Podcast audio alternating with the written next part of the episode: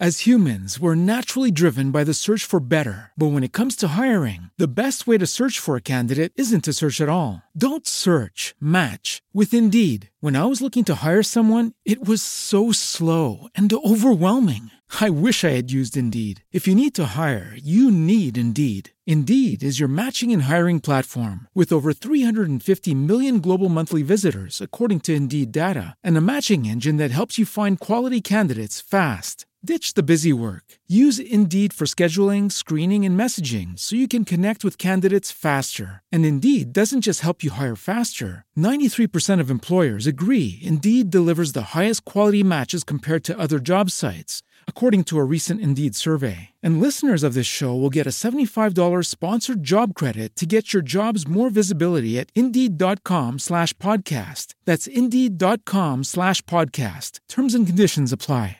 Step into the world of power, loyalty, and luck. I'm gonna make him an offer he can't refuse. With family, cannolis, and spins mean everything. Now, you wanna get mixed up in the family business. Introducing The Godfather at ChumbaCasino.com.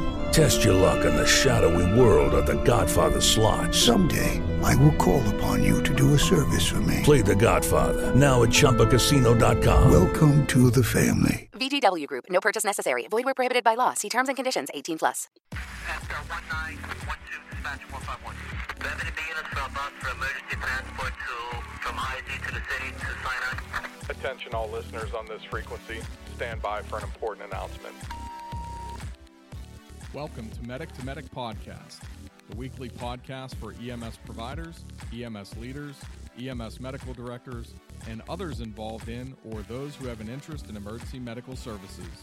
Ladies and gentlemen, here's your host, Steve Cohen.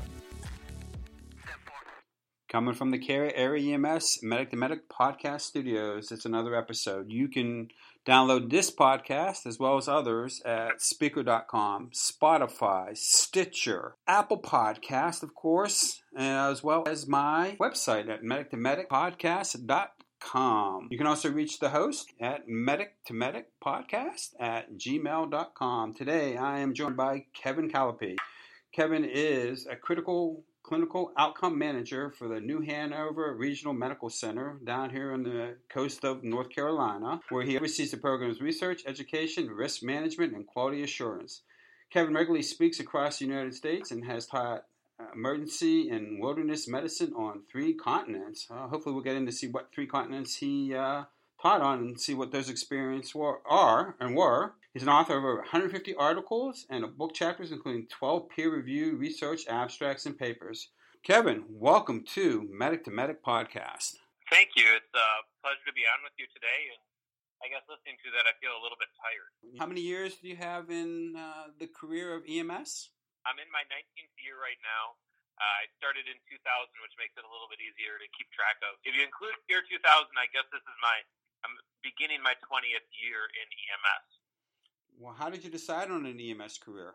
Growing up, I kind of knew I wanted to become an EMT at some point. Uh, I was originally going to go on to medical school. I'm sure you've heard that story before. And when I was looking at colleges, I wanted to go to a school where I could volunteer as an EMT while working through my undergraduate.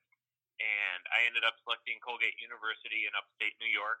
And while I was there, I, I was I was a volunteer, uh, and I got my EMT and then my advanced EMT critical care, which is somewhere in between an AEMT and a paramedic today, and had a couple of interesting calls that kind of sucked me into EMS. Uh, performed CPR on my RA's boyfriend my freshman year in college uh, as my first cardiac arrest. Uh, we had a pretty nasty car accident that same fall uh, where three students were killed on campus. And the fall after I got into EMS, I found myself at Ground Zero in New York uh, as a part of the recovery process. And that kind of took my career in a different pathway. And I started wanting to do more in pre hospital care and ended up getting my paramedic while working on my undergraduate. So by the time I graduated, a couple of years later, I had both my paramedic and my as well as my degree and figured I'd work in EMS while I figured out what else I wanted to do with life. And here we are 20 years later I'm still trying to figure that out. Well, let's talk about the resuscitation or the possible resuscitation of your RA's uh, boyfriend. Can you go into a little bit of detail on how you got there first and did he survive? He did not survive, unfortunately. He had Wolff Parkinson's White syndrome and ended up dying from a from an arrhythmia. So it was I was actually in my dorm room, which was across campus, and we got dispatched to a sledding accident. And while walking over there, uh, found him at the top of the sledding hill, not at the bottom of the sledding hill, and uh, with a campus police officer kind of staring at him, trying to figure out what to do. And he was in cardiac arrest, and no one had quite figured that out yet. Like I said, he had Wolff Parkinson's White, was walking back up the sledding hill, which is only about 20, 25 feet long. So a fairly small hill, and I guess in, in contact, we ended up doing 95 minutes of CPR trying to resuscitate him unfortunately, he went from VFib to asystole fairly quickly. But given his age at 20 years old, no one really wanted to give up until they had figured out what was going on. You said you were in the recovery process at Ground Zero.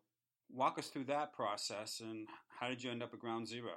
So I will never forget the day, you know, 9/11 Ground Zero. I was in bed still uh, in my dorm room when the first tower was struck, and when the first tower was struck sometime shortly thereafterwards, one of the other EMTs I was volunteering with, and who's now a uh, intensivist in a hospital in Michigan, uh, as well as I believe he's cross trained in emergency medicine as well. He called me on the phone, and the guy never swears, and he said, "Get out of bed and turn on the fucking TV." I hope I can say that on your podcast. It's okay. Uh, so really drew my attention to it very quickly uh, that something big was going on, and I got to the TV in time to watch the second tower get struck.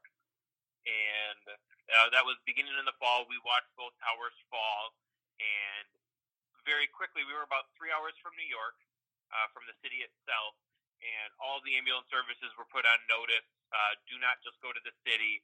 Uh, we're still trying to figure out what is going on and what we're going to need to do in the hours in the hours and couple days thereafter. And our ambulance service was requested to go to ground zero for uh, a 48 hour period to help with the recovery efforts.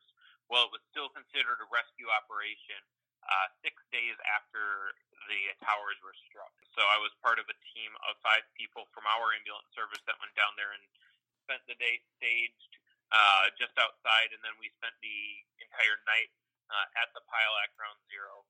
Uh, and I actually just went back to the site, to the memorial site, to where the reflecting pools are now for the first time with my wife uh, this just in January, and it was a little, it was all fine. It was a little surreal.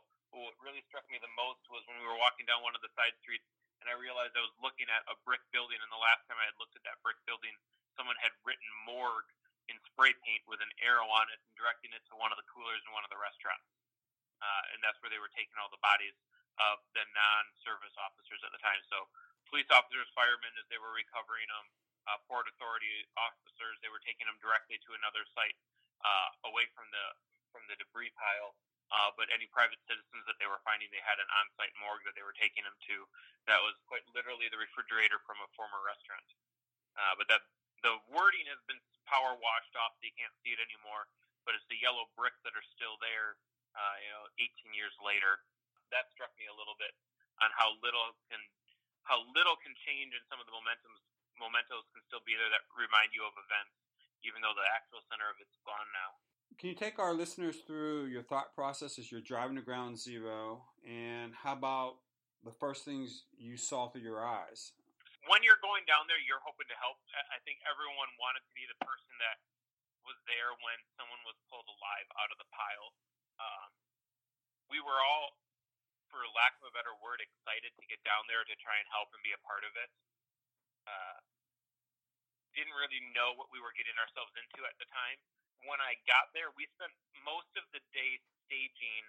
Uh, they had everyone staged by Chelsea Pier, which is about a mile and a half, two miles away from the actual uh, uh, terrorist attack site itself, uh, from where uh, the World Trade Center was. And uh, we got sent down there at about 10, 30, 11 o'clock at night. Um, my crew was sent down there, and what I remember most was, and how it kind of hit real was we started going through military checkpoints, and at every single military checkpoint, you had 18 and 19 year old boys with M16s pointing it at every vehicle as they were searching them to make sure it wasn't another terrorist attack. Uh, they wanted to screen every ambulance coming through, every vehicle coming through, to make sure that it was safe to proceed closer and closer to ground zero. Uh, and then when we got around there, it literally was like walking into a bomb zone. Uh, we were, I, I, I touched the pile. I was that close that I was actually able to touch debris.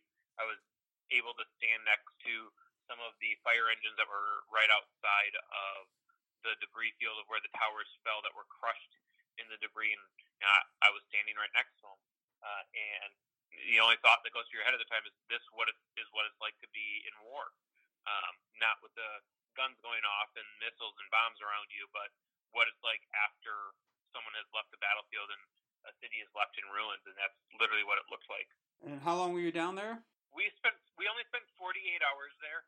Uh, the city and the state worked out a plan because everyone, out of a kind of a sense of patriotism, every ambulance service with multiple ambulances wanted to be able to help and contribute. So they rotated every ambulance service in the state through and because we were a small ambulance service with only two ambulances at the time, we we were given a 48 hour block of time, and that's what our service was given. Other services were there a little bit longer based on how many personnel and ambulances they had that they could spare. But as volunteers, that's all they felt uh, our service could afford to have away from our primary service area. What was it like for you when you returned home to your volunteer ambulance service? Well, when we got back home, it was straight back to business as usual. We had an elderly lady that night once we got back for the service to go take care of who was experiencing chest pain, and I don't really remember any other details about it, but it was just kind of like, welcome back home. You know, our, our 911 center, when we checked back in service, you know, said, welcome back, thank you, and paged us out a couple hours later. As a student, going back onto campus, no one really knew any different. So it was Parents Weekend that weekend, and instead of having my parents come up for Parents Weekend, uh, well, everyone else's parents were there. I was gone, and when I came back, you know, everyone else, their world experience was hanging out with their families for the weekend. There was no real way to correlate. Uh, myself and uh, one other student who had went as well to Ground Zero with me, we really had no way to really explain to anyone else what it was that we saw. Uh, there were probably a dozen or so kids on campus who had a family member or a neighbor or someone they knew killed in the towers uh, that was probably the closest we had to anyone really being able to say, "Yeah, we get what you've seen." Uh, many of the people with whom I were going to school were uh, fairly sheltered in that kind of perspective, which is probably a good thing. All right, so you finished school, and are you originally from North Carolina? No, I'm originally from Wisconsin. Uh, hmm. that's why it sounds like I have no accent at all. Is because I've got a Midwestern drawl that I get told from time to time. Uh, so after after gra- uh, graduating, I went back to Wisconsin and I started working full time as a paramedic in the Milwaukee area for a private service. And originally, I was going to go back to school during that time. Uh, and at about the same time, I started working for Wilderness Medical Associates. So I, I started with them in the fall of 2005 and had graduated college in, in the spring of 2005. And uh, so I started teaching in my off time and working as a paramedic on the streets the rest of the time. And within a couple of years, I was promoted to a paramedic field training officer, and then I was sent to critical care school. Uh, and during that time, like I said, I was doing a lot of teaching for WMA, both in the United States and uh, eventually around the world.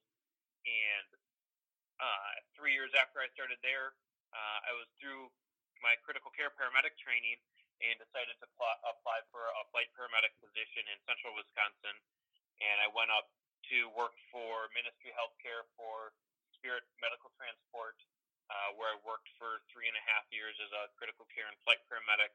Uh, and then I moved out here to North Carolina uh, for what became my current job uh, after a couple of iterations.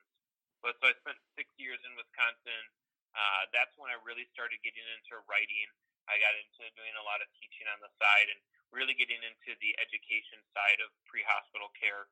And a lot of that was really driven by my background uh, for my undergraduate when I was getting really frustrated with some of the training materials that were available for paramedics. And I'm sure as many of your listeners can relate, uh, I found the training topics, the content, the presentations we were getting as simply awful.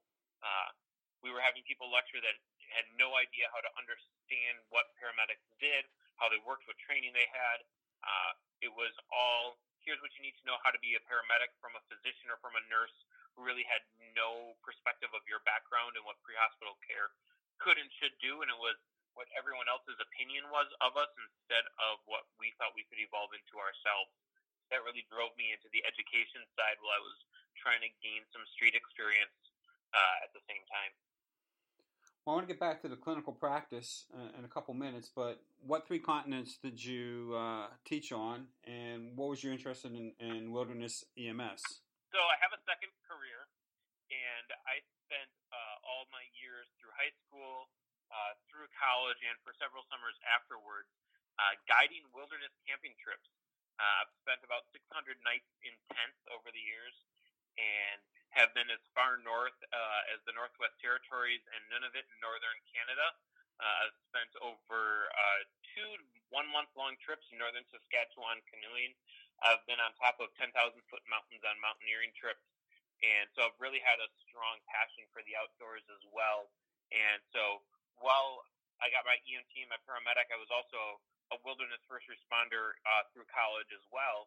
And so I knew of the organization and had been using their education throughout uh, my guiding experiences, uh, and it really made sense just with some of the connections I had made that as a paramedic with a lot of camping experience that I apply to try and work for them and, and really start working on my teaching experience uh, at the same time. And that's that's what really drove me into the wilderness medicine aspect of my career uh, was simply that I was doing it on a regular basis. Fortunately, I didn't have to practice a lot of medicine when I was on my camping trips, I, I like to think I was able to keep people reasonably safe. And outside of a few blisters and uh, some cuts we had to keep clean and some infections, no one really got seriously sick or hurt on any of my trips. Uh, but that led me into wilderness medicine, uh, which led me to teach for WMA, which allowed me to teach throughout most of the United States. I think I've taught in 25 different states, and I uh, went and taught in Taiwan, and I've also taught in Belize. So those are kind of the three different continents: South America, North America, and then Asia. I've been into as well. Asia was probably the most interesting in Taiwan. Uh, we had to take a 72-hour class and teach it over an 11-day period because I had to have everything I was teaching translated. So instead of just being able to give a lecture and speak fluently and talk about something, you had to give two or three ideas and then let them translate it uh, into, in for the for the local persons taking the class. So tell us a little bit about what you do at New Hanover as a clinical man, uh, clinical outcomes manager. Uh, I just had uh, Dr. Brent Myers and Dr. Remle Crowe uh, from ESO on the podcast. Actually, they're airing right now. They look at metrics and they produce an article each year at ems1.com talking about those five uh, metrics and how they've improved or declined or stayed the same. Is this something that you do for New Hanover? So some very that's a piece of what I do in, in a very similar manner. Uh, so really have four different arms that fall under clinical outcomes. Uh, all of our protocol development and looking at what the best practices are for providing patient care. That's one piece of what we do. Looking at quality metrics for uh, all the different patients we provide care for and making sure that the protocols are not act, not just adhered to, but they actually impact patient outcomes. So my team looks at about 65 different quality metrics every month. I'm sorry, it's uh, a little more than that. It's more like 95 quality metrics every month that we look at across our system. Uh, we also participate and I oversee several research trials, and then I'm overseeing my team's education as well. So I have an educator who works directly with me on my team. I have a clinical coordinator who really compiles most of the data, uh, and then I work directly with the medical director on the protocol development, and uh, all of the risk management falls underneath us as well as kind of a piece of quality metrics. Uh, so we look at we look at care bundles. So one of the bundles we look at is we look at all of our severe sepsis and septic shock patients every month. Uh, we look to see that they got all aspects of the uh, Society of Critical Care Medicines and Surviving Sepsis campaigns, uh, three and six hour treatment bundles, so my team can run lactates. So we make sure we get lactates on all of our patients. We give both antibiotics. We give the appropriate amount, amounts of fluid, uh, and that we're if we need vasoactive drugs that we're using levophed, and then we look at mortality in our patients. So on average, if you look across the country, severe sepsis, septic shock mortality uh, ranges anywhere between about 45 to 60 percent uh, in uh, in the average system across the country. Currently, year to date, my team's severe sepsis mortality is 16.5 percent. So I cannot, and I not, I not only say yes, we got an IV, yes, we gave the drugs, yes, we gave fluids, but we actually are able to look back and see how that ties into patient outcomes. So we can look at did we impact someone's life and did we impact the healthcare system and return someone back to society? Because ultimately, that's what we're here for. Um, we're not here to check boxes and say yes, we moved someone from point A to point B. We're here to say we made their lives a little bit better. Well, it sounds like you have a pretty good handle on the EMS world in New Hanover as well as throughout the United States. What is lacking in the clinical practice in EMS today? Oh, that's a very loaded question. I know it so, is. the, the the biggest thing that's lacking in our clinical practice today is the lack of self governance right now across the United States, even though every, nearly every state has an EMS branch, an EMS division, a Department of EMS under the Department of Health, whatever you want to call it, uh, there are in most states still physicians and nurses that are defining the EMS practice instead of paramedics defining the EMS practice.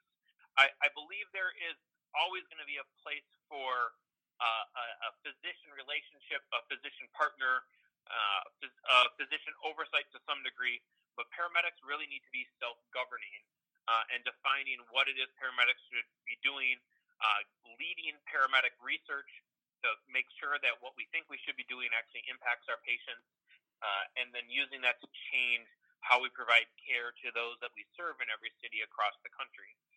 To do that, to get to that end state, where we have an independent paramedic board, whether it's state by state or whether it's national, uh, both are lofty goals. Before we can even get to that point, we have got to improve the education standards for paramedics across the across the country. Um, I am a continuing education paramedic. I got my paramedic in night school while I was working on my undergraduate. I was not an associate's degree in paramedicine originally. I teach a continuing education program for paramedics at the community college. Uh, it's partnered right with our degree program so that my my providers can go right in and finish their degree if they don't already have one. Uh, I'm very fortunate that most of the guys who take and girls who take my paramedic class already have degrees when they come into it. Um, that's just probably a function of luck more than anything. Um, but I, I really firmly believe that if we are going to be able to be self-governing, expand our scope of practice, and really meet the patient needs in every community um, and being able to deliver the care that we want to, we have to be more fluid as a system. To be more fluid as a system, we have to be managing ourselves. To be managing ourselves, we have to have paramedic leaders who have bachelor's degrees, master's degrees, PhDs in the field. Um, it's awesome that you mentioned Remle, who is an EMT with a doctorate. So, you know, there is a great future leader for our country, for paramedics, of someone who knows our field, and grew up in EMS, has worked in EMS, but can also lead the research on EMS providers to help drive what paramedic practice should be. Uh, we need more people like her across the country. Uh, and until we require that education to be there, we aren't going to tip the iceberg toward moving that profession forward. As long as we get get hung up on well, what if that impacts our staffing? What if that impacts our pay? What if what if that impacts our availability? Until we could get over that hurdle, we're never going to reach that tipping point where we're really able to move everyone forward. Uh, I know that is a really hot debate. For full transparency, I am on the Emeritus Board for the International Association of Flight and Critical Care Paramedics. I'm a past president of them, and I fully supported the position paper when it was drafted with with the National Association of EMS Educators and the EMS uh, Management Association, and when they put out the position paper last year that said it's time for degrees. So I am biased in my opinion that I'm from an association that fully supports that thought, and I know uh, that it's very controversial, and I know that the biggest providers against it are our brothers and sisters in the fire service. Uh, my biggest counter argument to that because I know people are going to bring it up that says, well, all the fire associations say we shouldn't have degrees for paramedics. Uh, my challenge to that is most of those services are supporting the fire service where paramedicine is a branch of the fire service. And that is one paradigm of pre hospital care and of paramedicine and of EMS. And if we stick to that paradigm where we are attached to someone else, then we'll truly never be self governing. So it's that whole evolution that has to change. Uh, and paramedicine and EMS grew out of the fire service because we needed a home. And perhaps, just perhaps, I'm not saying this needs to happen, so please don't let people send me hate mail right afterwards, but perhaps it's time that across the country, we're going to have to separate those two bodies and let pre hospital care, pre hospital medicine, be its own profession instead of a division or a branch of other specialties in public service and in healthcare. I warned you that was a loaded question. You you went for it, so uh, I'm going to answer with the excitement and passion that I have and it's very much appreciated. This topic has been debated numerous times on this podcast by numerous guests, and it'll continue to go on. We always talk about what sometimes we talk about what's lacking, but what is EMS doing well? EMS is doing many things well. We are evolving, which is incredible to see. If you talk to someone 20 years ago in EMS, they never would have talked about activating STEMIs, activating stroke teams, uh, being able to give fibrinolytic and antifibrinolytic TXA in the field, carrying drugs we never thought we would have before, performing ultrasound, being out of hospital clinicians as community paramedics or mobile integrated health. We're evolving to meet our community's needs, and, and that is a true sign of a maturing piece of the part of the healthcare system. Uh, we are provi- putting out some really good research finally. Uh, when I got into EMS, all of our medicine was really based on emergency department care and hospital based care that we thought made sense to provide in the field. We are now seeing paramedic, lead paramedic research across the country every year and publishing papers that says and show what we should do, what we should be starting to do, and what we really should stop doing because it doesn't make an impact in patient care. Uh, look at some of the research that's out now. We know lights and sirens doesn't make a difference 90% of the time, but we know it increases our risk. So many EMS systems can now start stopping the clock. We don't have to time eight minutes to get to a house for someone with the flu. We know we can go driving regular traffic with the flow of the traffic in the community, following all traffic rules, and we're going to get there much safer and we're going to be able to manage that patient just as safely and effectively. We know that it makes that we will worsen outcomes if we drive every cardiac arrest to an emergency department. We are better off using a pit crew approach to CPR, resuscitating that patient on scene and either terminating in the field or transporting them after we achieve ROSC and we're able to stabilize their hemodynamics. Now, we, we know now in many areas how we can provide good, effective care, but that really has led to a lot more questions of what we don't know which is why it's great to see so much research get published. I love going to EMS World Expo every year and seeing 50 poster abstracts on pre-hospital research and then seeing those papers come out over the next year in PEC and AMJA and all the other journals that are out there and, and seeing what people are learning so that we can adapt it to our practice. Uh, I think we are doing a great job starting to advocate for ourselves. It's rarely a week that doesn't go by now that you see in the newspapers or in the news or on the TV somewhere paramedics talking about the problems our profession faces and what we need to do to change it. We are finding our own solutions, uh, and I think that's really wonderful to see. I'm really excited to see where pre-hospital care is going to go in the next five years, ten years, fifteen years, and what new ideas get innovated out there for our profession. What articles that you've written stand out? Oh goodness, uh, there's a few. I think my favorite article that I ever ever wrote uh, was an article called "Busting the Top Trauma Myth."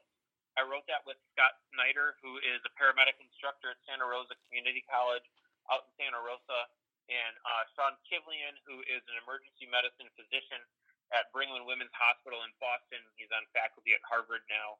Uh, he was doing his emergency medicine residency in uh, uh, at UCSF out in San Francisco at the time. Uh, the three of us wrote about 70 articles for EMS World magazine uh, over a six-year period. Uh, we've since retired from that project. It was a lot of fun, but we've moved on. Uh, but that article, uh, in the six months after it was published, uh, was read, shared, downloaded over 150,000 times. Um, and it was just awesome to see we were having that kind of impact on pre-hospital providers uh, across the United States and around the world. Um, Sean actually uh, is a gentleman who started with his associate's degree in paramedicine and is now uh, a physician, like I said, and on the faculty at Harvard. So it's pretty awesome to see where paramedics can go. I just have to, I can't not give him a plug for all the work he's done, um, both uh, for EMS here in the United States and around the world, uh, working with the WHO. Um, a couple of the other articles that were a lot of fun to write that I think were really impactful. Wrote an article on uh, called "What's the Point on Pre-Hospital Point of Care Lab Testing" on how we can introduce pre-hospital lab testing into the field. Um, my EMS system, my critical care transport team, was actually the first ambulance service in the country accredited by the College of American Pathologists as a, an accredited point of care lab, which is the same accreditation all hospital laboratories uh, have in the United States.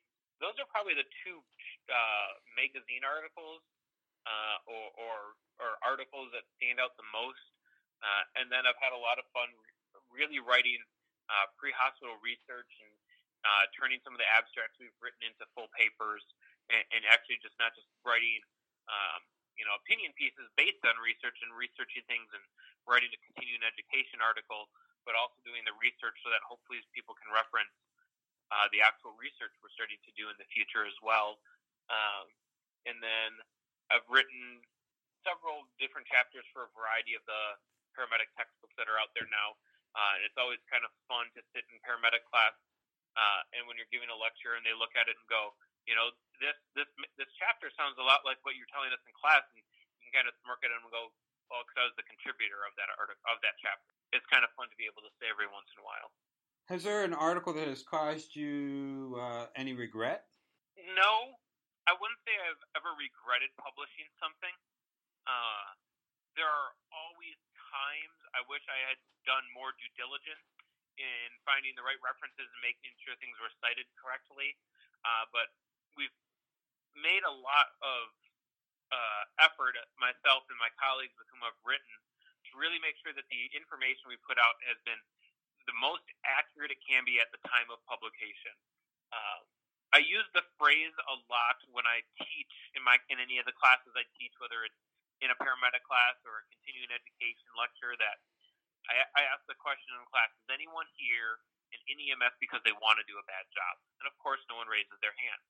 So you know the same thing is true about every instructor you have ever had in every class. No one stands up in front of you and says, "I want to teach bad information or wrong information.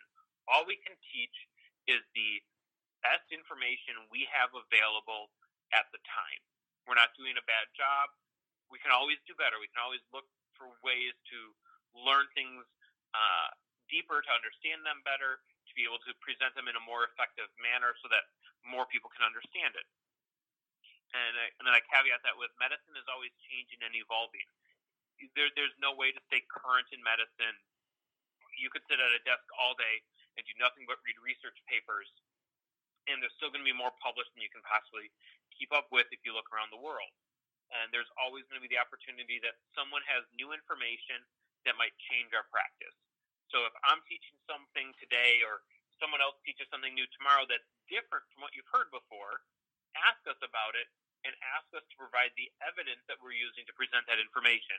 Um, I might be wrong when I'm lecturing it. Someone else might be more right, or perhaps what we're teaching now, it's not that someone was wrong in the past, it's that the, the medicine and the science has changed over time. And so I am sure if someone looks back, since I've been publishing since 2004, uh, you can find an article that's out there where the medicine has changed since that has come out. But at the time, that was I used the best information we had available to put an article that's out there uh, and, and I'll never regret sharing that information. Uh, I have had instances where I didn't cite something clearly enough, and someone called into question, "Hey, you know that that graph looks really familiar to something we published over here. Um, maybe we saw it in passing and we didn't recognize it. And we've always gone back when those questions have come up to add those references into that into those sources uh, into the articles out there for our, for those readers so that they can see those references themselves. We always try to add and contribute to the knowledge that's available. Kevin, thank you for your insight. I appreciate you taking the time and effort and entertaining us uh, on my podcast. So thank you for joining me. Absolutely. It's been a pleasure. As humans, we're naturally driven by the search for better. But when it comes to hiring, the best way to search for a candidate isn't to search at all. Don't search, match with Indeed. When I was looking to hire someone, it was so slow and overwhelming.